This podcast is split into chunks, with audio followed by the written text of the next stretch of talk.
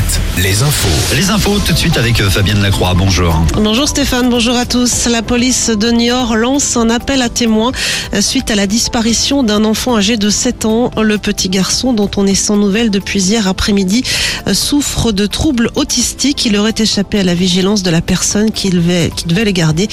Plus d'infos sur notre site internet www.alouette.fr. Autre disparition, celle d'un adolescent parti se baigner hier dans le Morbihan à Guidel. D'importants moyens ont été déployés hier dans la soirée pour tenter de le retrouver en vain. Les recherches ont dû être interrompues avec la tombée de la nuit. Elles n'ont pas repris ce matin. Le jeune garçon âgé de 14 ans était venu sur la côte avec un groupe d'adolescents et deux accompagnateurs adultes.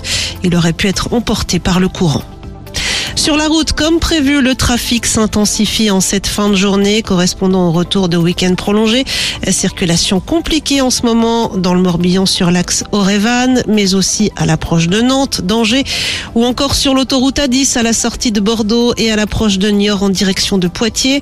Vous roulez au ralenti également à la sortie de l'île d'Oléron pour emprunter le pont. Bison futé, rappelons-le, avec la C7 journée rouge pour les retours dans un large quart, nord-ouest du pays. Dans le reste de l'actualité, les suites de l'effondrement d'un immeuble hier en plein centre de Marseille. Quatre corps sans vie ont été retrouvés ces dernières 24 heures sous les gravats. Les secours espèrent toujours pouvoir trouver des survivants. Autre tragédie hier, cette avalanche soudaine dans le massif du Mont Blanc. Six personnes, dont deux guides de montagne, ont été emportées alors qu'elles participaient à une randonnée à ski.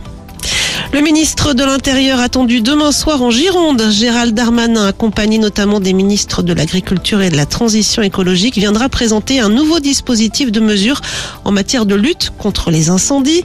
À ce propos, Emmanuel Macron, lui, se réjouit ce lundi sur son compte Twitter de la réouverture du célèbre camping des Flots Bleus au pied de la dune du Pilat. Le site, comme quatre autres campings, avait dû fermer ses portes l'été dernier suite à l'incendie qui avait détruit près de 7000 hectares de forêt à la test de bûche. Semaine cruciale pour la réforme des retraites. Le Conseil constitutionnel doit se prononcer vendredi sur la conformité du texte.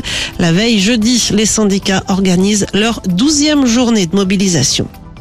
La page des sports avec le foot. Les Belges d'Anderlecht ont remporté cet après-midi la finale du challenge des clubs au mondial de Montaigu. Victoire au tir au but face à Lyon. Euh, place maintenant à la finale du challenge des nations qui oppose en ce moment le Japon à l'Angleterre. En volée, à suivre ce soir la deuxième manche des quarts de finale des playoffs. Tours, qui a remporté la première manche, reçoit Montpellier. Match à domicile également pour Nantes face à 7. Les Nantais qui mènent une victoire à zéro. Saint-Nazaire, de son côté, battu lors du premier match, se déplace à Chaumont. On passe à la météo tout de suite. La météo avec manouvellevoiture.com. Votre voiture d'occasion disponible en un clic. Encore des averses en cette fin de journée sur la Bretagne, les Deux-Sèvres ou encore la Touraine. Cette perturbation concernera demain matin le sud-ouest.